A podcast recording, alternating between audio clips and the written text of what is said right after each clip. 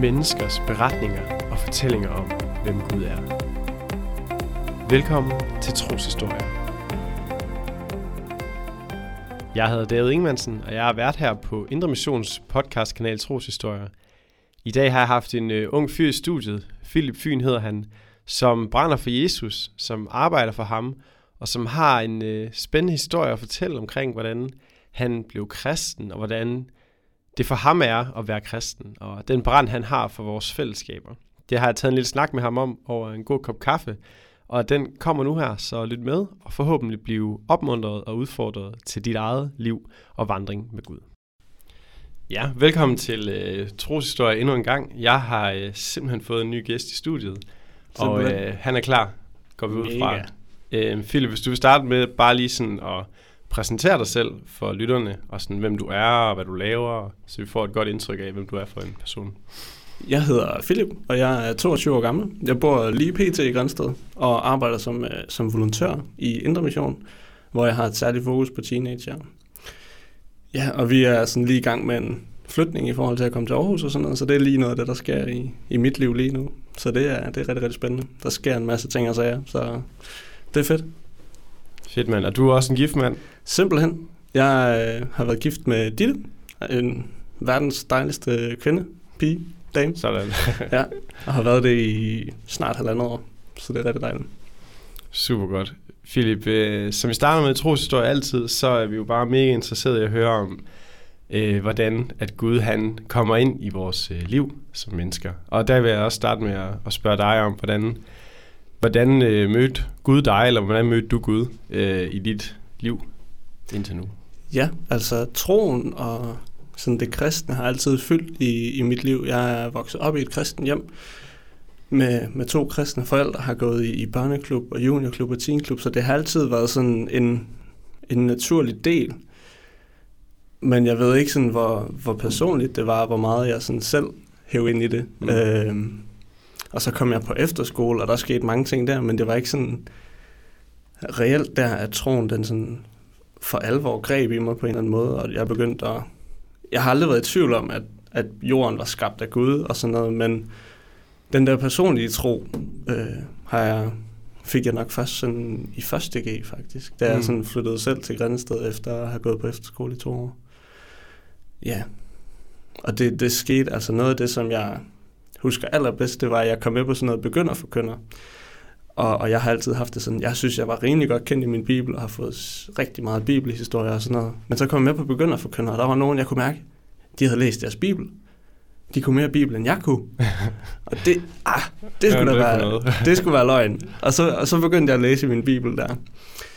Så det var sådan lidt min, altså jeg ville ønske, at den var sådan lidt mere...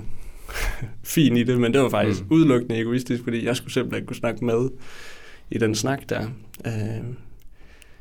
Ja, og så havde jeg startede bare med brevene, fordi jeg tænkte, og det var sådan, det havde jeg tænkt over, hvor dum jeg var senere. Jeg startede med brevene, fordi jeg tænkte, det med Jesus, det har jeg hørt. Det med Jesus, det er jeg færdig med, det er videre, lad os se, hvordan vi lever nu. Og var jeg glad for, at Jesus han ikke var færdig med mig. Fordi en af de bøger, jeg har læst, som har betydet rigtig meget for mig, det var Vejledning til Fred af Rosenius, hvor det ligesom gik op for mig, at jeg begyndte at beskæftige mig mere med min synd og mit udgangspunkt som menneske, og så ligesom, eller den bog fik ligesom sat det på plads, og så samtidig, at Jesus han havde frelst mig alligevel. Og at det var min tro, at jeg kunne se mit udgangspunkt, og jeg kunne se, okay, men jeg har sindssygt meget brug for Jesus. Det kan godt være, at jeg kender historien, det kan godt være, at jeg har læst og hørt og set, men det ændrer ikke på, at jeg har sindssygt meget brug for Jesus stadigvæk. Jeg var stadig på en lejr på et tidspunkt, hvor de sang sådan en rigtig gammel sang, som hedder, det er ordet om korset, du trænger, min ven. Ordet om korset igen og igen. Mm-hmm.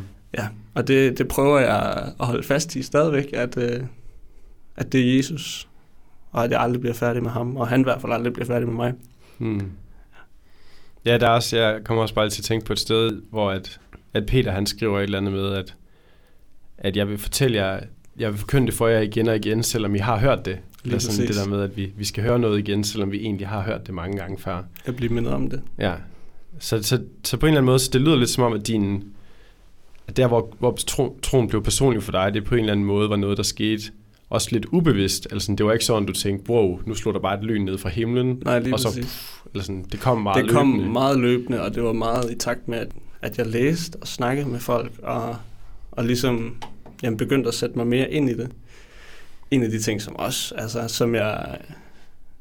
som virkelig også betyder meget, det var da jeg har altid haft det sådan med Gud, at han elskede mig, og det gjorde han virkelig, men samtidig så gjorde han det også, fordi han ikke kunne andet. Mm. Det var simpelthen en del af Guds væsen, at han det var ikke fordi jeg var noget værd, det var fordi Gud han skulle det nærmest. Mm. Og da det gik op for mig, at Gud han ikke bare elskede mig, men at han faktisk også godt kunne lide mig og ønskede at være sammen med mig. Det gjorde virkelig, at jeg stod en dag i stuen og så en tale. Det var fra en bibelcamping i Hjallerup, tror jeg, hvor taleren sagde det. Og jeg stod bare, og det ramte mig bare, og jeg begyndte bare at stå og flæbe, ja. Så ja. Det er sådan, det har virkelig gjort en forskel for mig. Ja, det er virkelig også stærkt, at Gud han ikke bare er sådan en maskine, der bare automatisk sender det ud, men at det faktisk er noget, han ønsker. Lige præcis. Og hvordan er det så, altså fordi nu er du så, kan man sige, og det er du stadig i dag, sådan på den her vandring, som det jo så er, at være kristen. Mm. Og det er jo egentlig også spændende, hvad der så sker, fra man siger, Gud, dig vil jeg følge, og man opdager, at Gud elsker mig, og gør sig alle de her erfaringer. Hvordan har det så været for dig indtil nu? Nu er du jo ikke ligesom mig, så er du jo en ung fyr, men sådan, i den korte tid, du har vandret med ham indtil videre, hvordan er dine følelser så været? Kommer du tættere på? Hvad oplever du sådan i livet som kristen? Jamen, jeg oplever mig enormt velsignet. I hvert fald, når jeg husker at kigge på de ting, jeg har fået, og de gaver, der er blevet givet mig. Mm. En af de store fokuspunkter, jeg også har i min tro, det er at virkelig bygge på de løfter, som Gud han har. Ikke bygge på, hvordan jeg nødvendigvis har det inde i mig, men at bygge på de løfter, som Gud han har givet mig. Og det er sådan ligesom det jævne i mit ellers svingende liv. Ja, og de løfter, at det ligesom, det giver mig et udgangspunkt, som bare er stabilt at arbejde ud fra. Det giver mig en sikkerhed, når det går nedad, og det giver mig også en sikkerhed, når det går opad, at jeg ikke flyver helt ud af skalaen, eller hvad kan man sige. Mm. Ja, der er noget, der ligesom står fast. Lige præcis. Ja. Lige præcis. Altså, fordi vi er jo bare meget følsomme væsener som mennesker. Og sådan, det er vi nemlig. Det er jo tit sådan et bjerglandskab, der går op og ned, jo.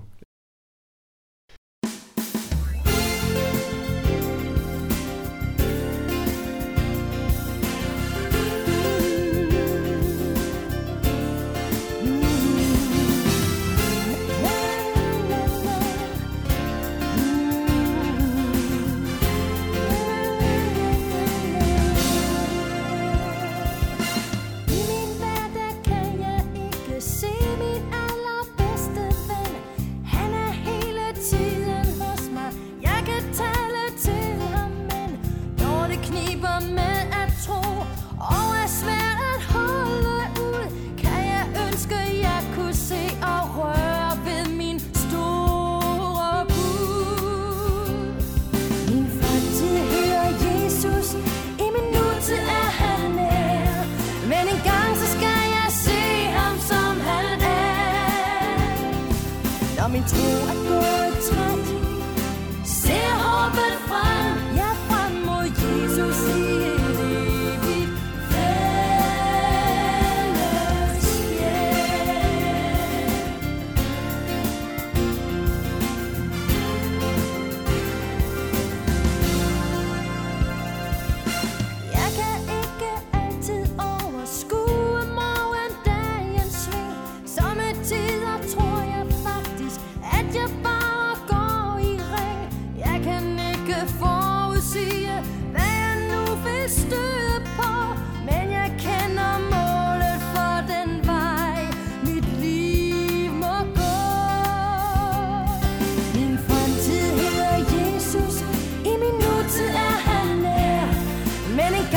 jeg se ham som han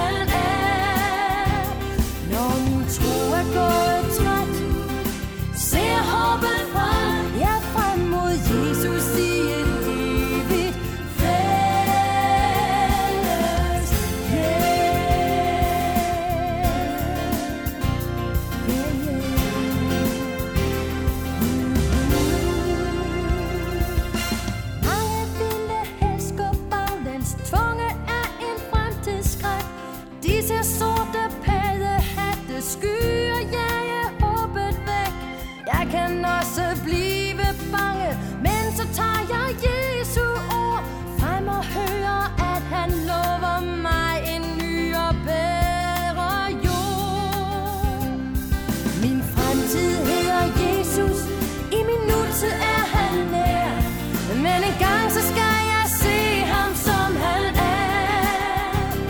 Når min tro er blevet træt, ser håbet frem, ja, frem mod Jesus i et evigt fællesskab. Min fremtid hedder Jesus, i min nutid er han nær, og en gang så skal jeg se ham, som han er. Ja. Når min tro er gået træt, håbet frem, ja, frem mod Jesus i evigt fælles.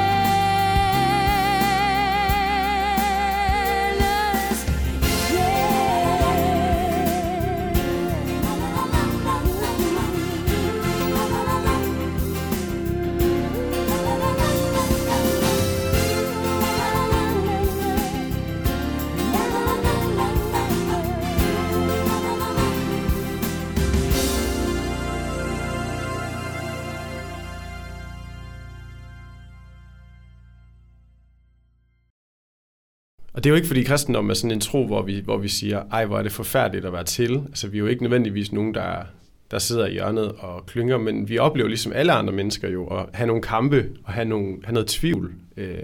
Vi er måske bare mere tunet ind på at mærke det, når det er der. Og jeg ved ikke, hvordan har det sådan været for dig at opleve, når det har været hårdt at være kristen, og når der har været tvivl eller kampe? Nu kom du lidt ind på det, men sådan... Altså noget af det, der har været hårdest for mig, det har været, at jeg har været nødt til at give slip på alt, hvad der hedder kontrol i forhold til mig selv. At jeg har været nødt til at indse, at Gud har styr på det. Også selvom det ikke er det, jeg ser, det ikke er det, jeg oplever. Min søster fik kræft for sådan 4 år siden. Ja, hun var 13 år. Og det var sindssygt svært. Og vi var i Grænsted, og de var på Vestjylland, og jeg kunne ikke være der for hende, jeg kunne ikke snakke med hende, jeg ville bare så gerne gøre en hel masse, og jeg kunne bare ikke gøre en skid. Og det var bare sindssygt hårdt, og jeg var bare fuldstændig færdig oven i hovedet, fordi at, hvorfor kunne det ikke have ramt mig i stedet for? Eller, ja. Og var bare nødt til, altså kæmpede med det, og så til sidst så var jeg bare nødt til at hvile i, jamen det har Gud styr på. Jeg kommer aldrig til at... Der er nogen, der siger det der, men når du kommer på den anden side, så bliver du glad for det. Så kan du godt se det. Og nej, det kommer jeg aldrig til. Jeg kommer aldrig til at kunne sige, nå ja, selvfølgelig Gud. Dejligt, du gav min søster kraft. Eller det var virkelig en god oplevelse at komme på. Altså, det kommer jeg aldrig til. Jeg kommer til at være uforstående over for, hvad Gud han gjorde der, og hvad Gud han gør på mange andre tidspunkter. Og det er fair nok. For mig i hvert fald. Jeg synes, det må Gud forsvare. Det skal jeg ikke tage ansvaret for. Jeg skal ikke kunne forklare det over for mig selv, og heller ikke over for andre mennesker. Skal jeg ikke kunne stå der og sige, ja, nå, men prøv nu at se her, hvis du ser det i det større billede, nå, men det er bare sindssygt surt lige nu, og det er bare okay, at det er sindssygt surt lige nu. Og det kan godt være, at det bliver ved med det længe. Ja, det er der, hvor det kan være så farligt nogle gange, hvis man begynder at prøve at give for mange svar i situationer, som virker meningsløse. Lige præcis, og begynder at sige, jamen det kan også være, at du har gjort det her, eller at du har gjort det her. Altså Jesus, han har også der med et tårn, der styrter ned, så hvor der så nogen, der spørger, havde de syndet mere? Ja. Nixon. Altså lad være med at sige sådan noget, ja. Det er sådan noget, der kan ødelægge mennesker. Ja, det er det virkelig. Og det er jo desværre også et sted, hvor Bibelen kan bruges på en meget destruktiv måde. Altså, jamen lige præcis. Det, ja, du kan få Bibelen til at sige, hvad du er den til at sige nærmest. Lige præcis. Det er jo virkelig sådan en fare også for sådan nogle, som mig, der læser teologi, jo også det der med og husk, at vi er mennesker, og ikke bare sådan lege med teologiske tanker omkring de her ting. Jo. Jamen lige præcis. Altså. Ikke at få placeret hele troen op i hovedet. Altså, at det skal være noget, jeg kan forstå, fordi der er bare ting, vi ikke kan forstå. Altså, der er en grund til, at Gud han er Gud, og vi er mennesker. Altså, der er en helt klar opgavefordeling og en helt klar magtfordeling også, som er på den ene side sindssygt frustrerende, og på den anden side enormt tryghedsskabende, for mig i hvert fald. At det er noget, når jeg mister grebet, så ved jeg, at Gud han har det. Og det har han uanset hvad. Ja, der er også den der sang der, om vi synger, hvad det den hedder, aldrig går du fra mig, eller sådan noget. Hvor der er sådan en sætning med, Gud, du har kontrol. Ja, lige præcis. Og tiderne skifter, men sådan, du er konstant. Ja, nemlig. Du snakkede lidt om, her inden vi gik i gang med det her, at du også har kæmpet lidt i forhold til nogle prioriteringer i det at være kristen. Altså det med at prioritere, hvad der kommer først. Ja. Og hvad der er vigtigst, det har vel også lidt indflydelse på det her. Altså, nu nævnte du, at det at være Guds barn. Sådan, hvilken prioritering skal man have, eller har du i dit liv? Altså, jeg har valgt at være sådan helt skarp og prioritere, og sådan lave en helt klar liste over, hvad, i hvert fald de første 3 ting, som jeg prioriterer i mit liv, for simpelthen at kunne, jamen, hvad skal komme først? Hvad skal først fungere? Og så gå videre til nummer 2 og nummer 3. Ja. Og det første punkt, som jeg har i min prioritering, det er, at jeg er et Guds barn. Det skal være udgangspunktet for alt, hvad jeg gør. Det skal være det vigtigste i mit liv. Og efter det, så er jeg gift med Ditte. Jeg er ægtemand. Gud, han har kaldet mig til en opgave der, som skal være det vigtigste i mit liv, udover at være et Guds barn. Og så efter det, så har jeg så min hverdagsopgave. Lige nu er det et arbejde i IM, på et tidspunkt bliver det noget studie. Men det skal altid komme i 3. række, fordi hvis de 2 første ikke fungerer, så har jeg ikke prioriteret rigtigt, så har jeg ikke brugt min tid rigtigt, så har jeg ikke kæmpet for det vigtigste. Og det er jo også noget af det, som kan komme til at bryde os ned nogle gange, hvis vi har vores prioriteringer vendt om. Jamen lige præcis, ja. Jeg kommer bare til at tænke på en samtale, vi havde en gang, hvor du tager ud og taler, du forkynder en gang, jo. Ja. Hvor du skulle ud og tale i Skjern til sådan et eller andet fællesmøde, hvor du skulle tale om jantelov.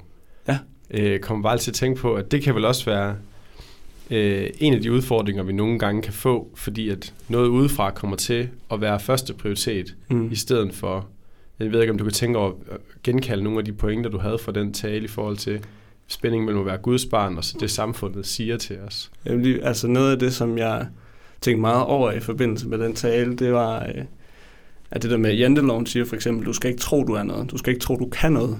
Hvor jeg så gik op og sagde, nej, du skal vide, du er noget. Du skal vide, du kan noget. Du skal vide, du har en opgave. Og der er også lavet den der Jesu Kristi jantelov. Jeg kan ikke lige huske dem, men den ligger der et eller andet sted. Jeg tror, man kan google sig frem til det. Men det er også sådan en ting, jeg synes, jeg har oplevet, at kristne mange gange har en lidt sjov ydmyghed på en eller anden måde, at vi ved godt, at Bibelen er sandheden, men vi er sådan stadigvæk lidt tilbageholdende. Jeg kan huske særlig en gang, hvor jeg var på discipleskolen i Israel, hvor jeg tror, det var Filipperbrød, hvor Paulus siger, følg mig, eller følg mit eksempel. Og så spurgte underviseren, er der nogen af jer, der vil kunne sige det om jer selv?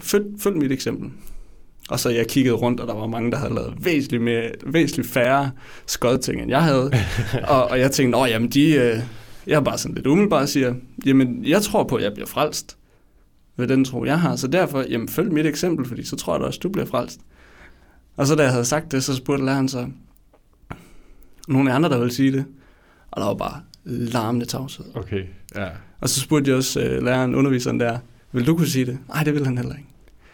Og det er bare, jeg synes bare, det er skørt, at vi som kristne er sådan helt, altså man kan sige, det er godt at være ydmyg, men det kan også blive en falsk ydmyghed. Og vi skal også vide, at vi har noget sandhed her. En af de sange, jeg hører meget lige nu, det med NF, han siger, I got Jesus, what you got. I got Jesus, what you got. Either you're saved, or you're not. Altså det er jo ligesom, det er jo ligesom der, vi er. Vi har noget sandhed, og så skal vi da ikke stå og pakke os selv ned. Nej, nu kommer vi også lukket ind på måske nogle af de ting, som du så brænder for. Altså du har vel på en eller anden måde sådan et drive i din tro, og du nævnte nogle ting inden, som jeg tænkte, du kan få lov at fortælle lidt om. Altså du har en brand for kristne, også i forhold til måske, der var noget lidt sært musik, du hører. Gav du lige en lille... Jeg hører rigtig, rigtig meget kristen hiphop. Ja. Det har gjort en kæmpe stor forskel for mig. Sådan en type som Lecrae, sådan en type som NF, som jeg nævnte før, Andy Mineo, Trip Lee, KB. Der er rigtig, rigtig mange der, som virkelig har gjort en kæmpe forskel for mig, som har givet troen et nutidigt sprog for mig, og som samtidig rapper, og som samtidig forkynder på en måde, så jeg ikke kan efterlade mig selv passiv. De har lavet sådan en gruppe, og så har de en sang, der hedder Man Up, som handler om det der med, jamen, vi skal tage os sammen nu her. Altså, vi skal give os selv lov til at være mænd. Vi skal give os selv lov til at tage noget ansvar, tage nogle tæsk, tage nogle vågede valg i forhold til at nå ud med evangeliet til folk. Vi skal stille os i nogle positioner, hvor vi har meget at vinde, hvor vi også har ting at miste, og ture og sige fra, ture og sige til, og ture og sige Jesus, også selvom det ikke lige er det fedeste at sige.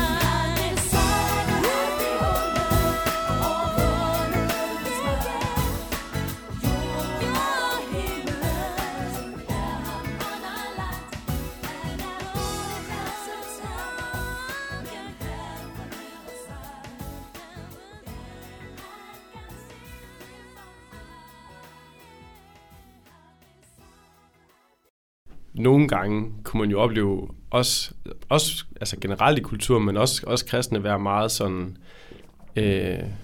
hvad kalder man det på engelsk, hedder det comfort. Komfortkristen? Eller? Ja, altså sådan, at vi meget sådan, det skal helst også være dejligt og et rart og muntert liv, og jamen, det skal helst ikke kunne miste noget. Ja, og det lyder som om, det vil du gerne på en eller anden måde sige noget ind i. Jamen altså, jeg vil rigtig gerne have talt noget forfølgelse om. Det lyder sådan lidt negativt, men at have talt noget... Nå, jeg troede, du sagde efterfølgelse. Altså... Jamen også forfølgelse. Okay, ja. Altså, at vi ligesom... Jeg synes bare, Jesus er bare ret tydelig omkring, jamen prøv at se, hvordan de har behandlet mig. De skal behandle jer lige sådan. Også noget troskamp. Jeg hørte et citat fra en, som sagde, "You don't know what prayer is for, until you know that faith is war." Altså for tale kampen om. Altså vi er, selvom at vi er i så dejligt roligt et land som Danmark, det er nok også det, der gør det lidt, at vi har svært ved at se kampen. Men Bibelen er bare ret tydelig om, at den er der. Og vi skal kæmpe, og det er hver dag. Nu refererer jeg til en sang igen. KB og Andy Mineo har lige kommet med en sang, der hedder "Not Today, Satan." Som handler om, hvor er Satan henne i alt det her? Og han er over det hele. Og det er ikke i dag. Og så siger han, jeg synes det fedeste citat i den sætning der, Satan kommer og fortæller dig om din fortid. Ved du hvad? Så bare fortæl ham om hans fremtid. Ja, det er meget stærkt. Det er meget stærke ord. Lige præcis. Og det er virkelig noget, som vi i hvert fald kan stræbe meget efter. Eller sådan, jeg tror også, at jeg oplevede meget, særligt sådan, dengang jeg gik i MU, at jeg virkelig havde det her fokus på, nu skal bare ud, nu skal ske en efterfølgelse, og det var, og det er egentlig også stadig sådan, jeg har det, jeg virkelig gerne følge efter Jesus, men der kan jo være, der sidder nogen nu og hører det, og alligevel sådan, måske sidder og tænker, jeg kæmper lige nu, og jeg prøver bare på at holde fast, og det er i hvert fald gået op for mig, at jeg skal også have et svar til mig selv i mit liv, når jeg har det sådan, hvor at jeg oplevede nærmest, at min trang til at følge efter Jesus, fordi han havde frelst mig, alligevel på en eller anden måde blev en byrde for mig. Så jeg ved ikke, hvad vil du sige til dig selv eller andre, når man så kommer i en periode, hvor at man ikke lige kan mærke den der, jeg har bare energi og overskud til det her? Jamen altså, det jeg selv falder tilbage på, det er igen løfterne, altså vejledningen til freden, at samtidig med, at jeg synes, at vi skal have talt noget forfølgelse op, og noget efterfølgelse op, og noget kamp op, så også igen at få talt noget Jesus ind i det, og i at Gud vil rigtig gerne bruge mig, men han har virkelig ikke brug for mig. Altså, at det afhænger ikke af mig.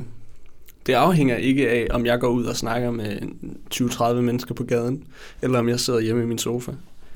Det afhænger ikke af mig. Det er ikke mig, der skal ud og frelse hele verden. Det er Gud, der skal det.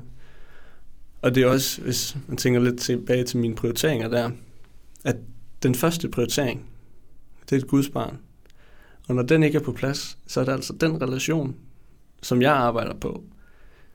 Så er det den relation. Jeg havde en rigtig hård tur i sommer, og der brugte jeg lang tid på bare, jamen jeg er Guds barn. Jeg er Guds barn. Og det er det eneste, der betyder noget. Det er det eneste, jeg magter lige nu. Og det er fint. Ja, så hvis man lige pludselig sidder en dag og tænker, nu kan jeg ikke mere, og det her med kristendom, det er jo for hårdt, og jeg føler mig ikke god nok, og bliver ramt af alle de tanker, så skal man lige tænke prioriteringerne igennem igen. Og så kan det jo være det, fordi man har glemt at starte ud med, jeg er Guds barn, inden man har gået ud og kæmpet kampen. Jamen lige præcis. Altså går vi i kraft af os selv, så kommer vi ikke til at gå særlig langt. Altså går vi nærmest ingen steder. Så det er derfor, altså det er bare så sindssygt vigtigt at have, altså også som Bibelen snakker om, at have Gud på førstepladsen. Og ikke bare sådan, nå ja, det er Gud, der er det vigtigste, men også som en prioritering ind i vores liv. Hvordan det ved jeg ikke, om man kan spørge om, hvis nu så, du er jo en meget passioneret mand, vi kender hinanden, og du har en stor brand for det kristne fællesskab, for de kristne. Jeg ved ikke, om du kunne prøve at drømme dig hen til et ideelt kristent fællesskab. Det ved vi jo godt, det ikke findes. Men hvordan sætter det sig ud? Altså, hvordan omsætter man så de her tanker i praksis på en eller anden måde? En IMU, hvis det er nogle unge med, eller et samfund, eller en kirke, eller et eller andet. Hvordan kan du tænke på nogle ting, som det tror jeg vil være en god måde at gå til det på? Det vil være rigtig, rigtig godt Og det er der også i mange fællesskaber med plads til spørgsmål. Og også med plads til at være vred. Altså fællesskaber, der kan rumme det hele menneske. Mm. Ikke bare sådan rent følelsesmæssigt, men også sådan behovsmæssigt. Altså jeg synes jo, vi har fået meget lyserøde kirker. Altså ja. Meget, meget stillesiddende, meget komfortkristne på en eller anden måde. At det skal helst ikke gøre ondt, det skal helst ikke være svært. Og det er der bare... Det, jeg tænder på... Jo, på en eller anden måde. Det tænder mig at tage en kamp op. Det tænder mig at tage en udfordring op. Det tænder mig at give noget. Og få lov til at give noget af mig selv. Og give noget... så at det også bliver talt op, samtidig med, at vi skal rumme hinanden. At det er en kamp, og at vi skal ud med det her. Og vi skal tænke nye tanker for evangeliet. Vi skal være skarpere, vi skal være tydelige, og vi skal tage kampene. Samtidig med, at vi også skal være et fællesskab, der rummer hinanden. Ja. Spændende. Tiden den er allerede løbet godt afsted for os, Filip. Men jeg tænker, at du lige skal have en sidste mulighed for måske at samle lidt op på noget af det, som du tænker, det er vigtigt fra mit liv med Gud. Altså, det er jo et meget sådan vidnesbyrdskanal, det her. Og vi ønsker egentlig sådan at præsentere de her historier som opmuntrende vidnesbyrd på en eller anden måde. Så hvis du skulle prøve at komme med en eller anden konklusion, en sløjfe på det, du har sagt, sådan... Okay, det jeg virkelig godt kunne tænke mig at fortælle jer, der lytter med, om det at være kristen i mit liv, det som måske kan opmuntre jer ud fra den kamp, jeg har haft. Hvad kunne det så være, sådan nogle ord på det til sidst? Ja, altså opmuntringen herfra skal lyde, at det ikke handler om mig, eller det ikke handler om dig. Det handler ikke om, hvad jeg kan gøre, det handler ikke om, hvad jeg kan give, men det handler om, hvad Gud har gjort, og hvad Gud han har givet. Det handler om de løfter, som Gud han har givet. At det må være den sikre grund, vi bygger på, at det må være grundlaget for vores liv. Fordi altså falder det bare ingen steder, uanset vores følelser. Og bygger vi på det grundlag, jamen så skal det nok gå. Og så kan det godt være, at vi nogle gange skal ned og skrave lidt i grundlaget igen, for lige at finde tilbage til det, hvis vi er kommet for langt væk fra det. Men at finde tilbage til Guds løfter. Og det, som han har gjort, det Jesus gjorde på korset. Og ikke hvad jeg lige føler for, og ikke hvad jeg lige oplever. Det er stærke ord her til sidst. Tak for det, Filip. Det var rigtig godt at have dig med. Selv tak. Det var alt for denne episode. Tak fordi du lyttede med. Tak fordi du lyttede med hen til enden, så du fik alle guldkornene med. Og som sagt, så er det en podcast produceret af Indremission, og du kan også læse mere ind på www.imedia.dk.